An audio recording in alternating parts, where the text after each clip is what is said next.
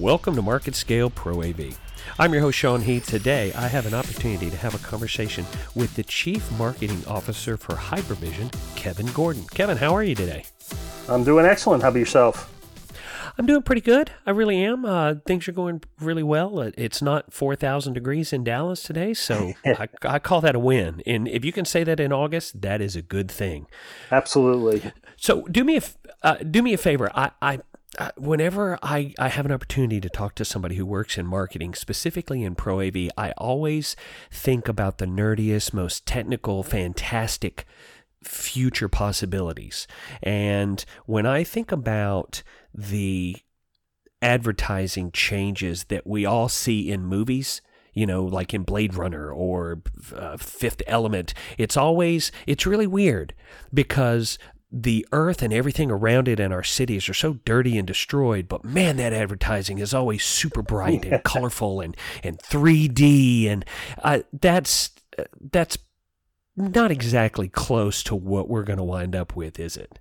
Well i think it probably will be actually because the thing about advertising if we look at the kind of transition from the early days of advertising to just even where we are today um, everything is much more in your face, you know, and intrusive and cutting into, you know, all these like areas where people kind of had, were immune to advertising and, and had some kind of, you know, relief from it. And now things are becoming much more over the top and interactive. And, you know, so we see, you know, how advertising was done in the early days where you had a, you know, a page in the newspaper or in a magazine, and that was advertising. And, you know, it kind of has shifted to out of home advertising, and now out of home, you know, is certainly going through its own changes where it used to be a totally passive experience.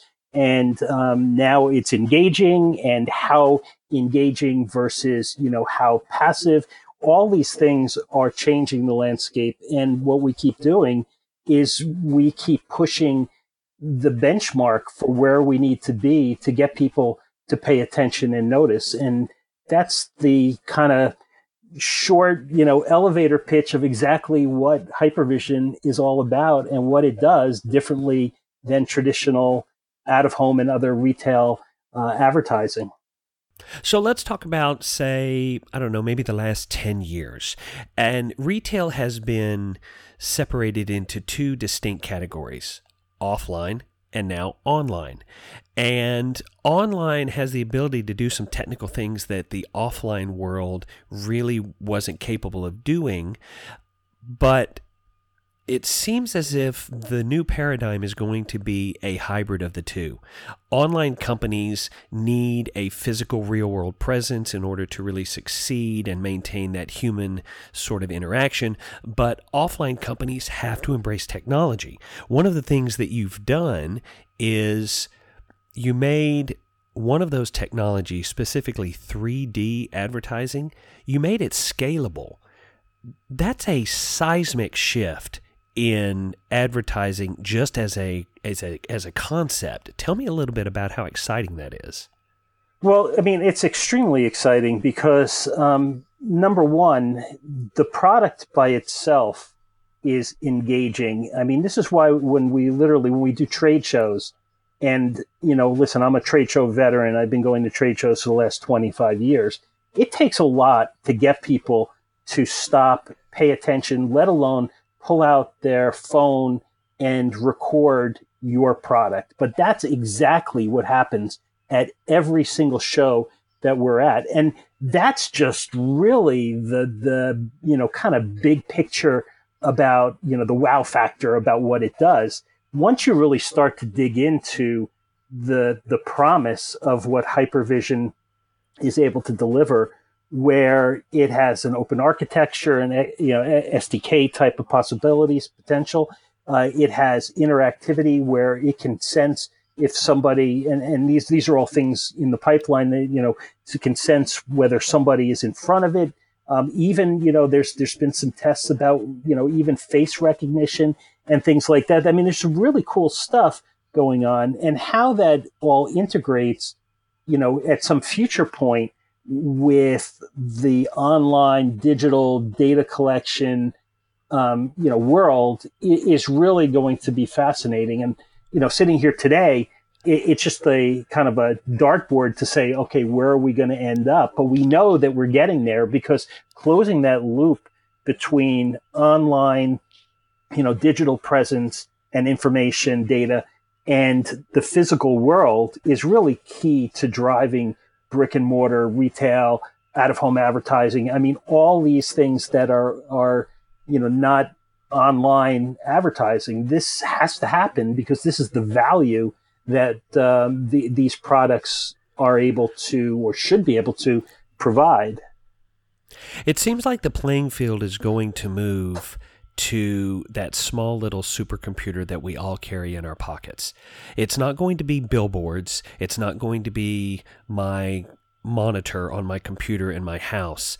It's going to be my phone and any sort of sure. peripherals that become part of that, right? Well, that's really exciting because the possibilities of personalization and uh, utility and efficiency, it, that seems to me as a nerd, that seems to be the most efficient step is get advertising to me that I want. Don't give me the crap that I don't want and have it be available to me at all times. And that is that's a function of a social shift as well, isn't it? Absolutely. I mean, what, what you say is 100% true. And let, us look at how people use, you know, that device in their pocket. It becomes part of the, the real backbone of, of their world. I mean, everything we do, both, you know, in traditional, you know, browsing of, of sites, but also in, you know, how we carry this, this data with us um, is really becoming centric to to our lives, and this is why you know all the mobile devices and the interaction with them is going to be even more of the heart of everything that we see from an advertising and the you know even entertainment uh, side uh, uh, of life. I know I don't think I'm giving away a secret in saying that you came up with a way to transform just generic two dimensional images into a 3D image that is able to be put onto whatever device I'm using. I don't think I'm pulling the curtain back too much in saying that, right? Well, no, that's the, the premise behind Hypervision. So Hypervision takes a uh, a 2D um, what was a 2D image and allows it to be shown in a 3D space. And it's the distance from the unit to the wall, for example, that adds some of that dimension. But in addition to that, there's a proprietary uh, piece to our hardware and software that gives you this holographic type of, a, of an effect. But the real key, though, is is much more than just the hardware, and you know it, this you know is is gets into the whole 3D aspect, which is that we give our our users not just the device and say here it is, go have content created, or you know you know create the content yourself. We say, look, we want to help you to design compelling 3D content. So that's why, um, as part of the system that Hypervision is, it's much more than the device. It's a piece of software that allows you to take normal 2D images and convert those on your own computer to 3D images that will look beautiful on the Hypervision device. It's a, a CRM control system that allows you to control multiple devices either in one location or thousands of locations across the country or the world. So it's this this combining into a system um, that's really the revolutionary part of hypervision. Um, it's more than just a box. I mean, it's a system. And the advances that you're making, I think are going to allow advertising to return to a time when the medium wasn't the message, but the message was the message. You know, Absolutely. at some point, 3D is going to become normal, so to speak. It's going to be what we expect uh, to be consistent.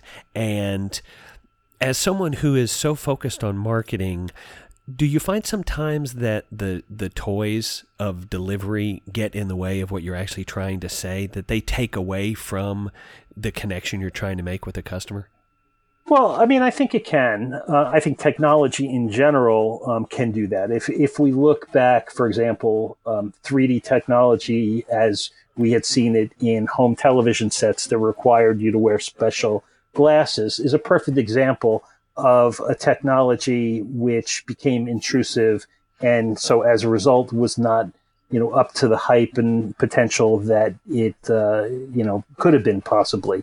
But this is a different situation. So you know if again this is all about progression.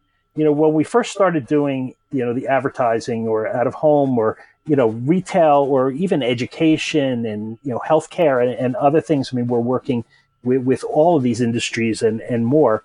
You know, you had a flat image that was a poster or a photo, and that's how you communicated.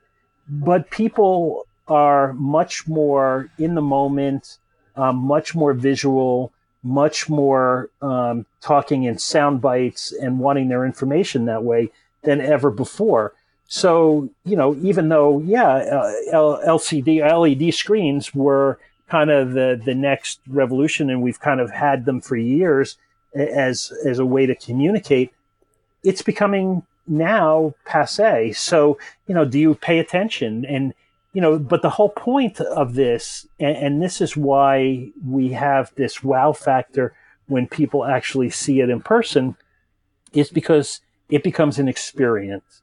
And that's really from a marketing side, certainly that's a critical factor, but also just from a consumption standpoint. So even if we look at how people you know, in the future are going to consume, you know, regular television watching or, you know, or video games or things like that, there's a going to be a natural evolution to this more kind of in your face, active, non passive, integrated kind of system that is going to be much more 3D than 2D um, this is coming. I mean, it, it's going to happen, and you know, we we're one of the first to bring it on a uh, on a wide scale. But um, you know, the floodgates are open. We're we're going to see this type of technology in other areas for sure. As someone whose vision is constantly turned towards the future, what else do you see on the horizon that has sort of gained your attention? Well, you know, I, am certain that um, you know we're going to see huge strides made in augmented reality, um, virtual reality, of course, as well. But uh, you know, we all know that there's um, a company that's made headlines recently in the augmented reality space um, that has just now announced that I think it's in five markets in the U.S.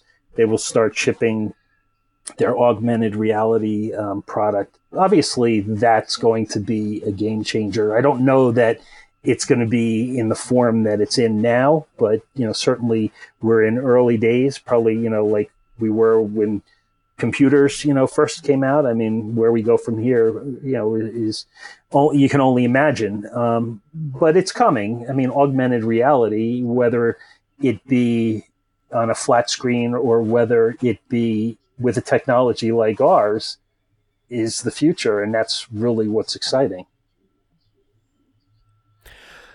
For the final question today, I'm going to give you a choice. As someone who has piled up quite a few frequent flyer miles, you can either tell me your favorite travel hack that makes all those hours in the air bearable, or tell me the last thing that you used your frequent flyer miles on.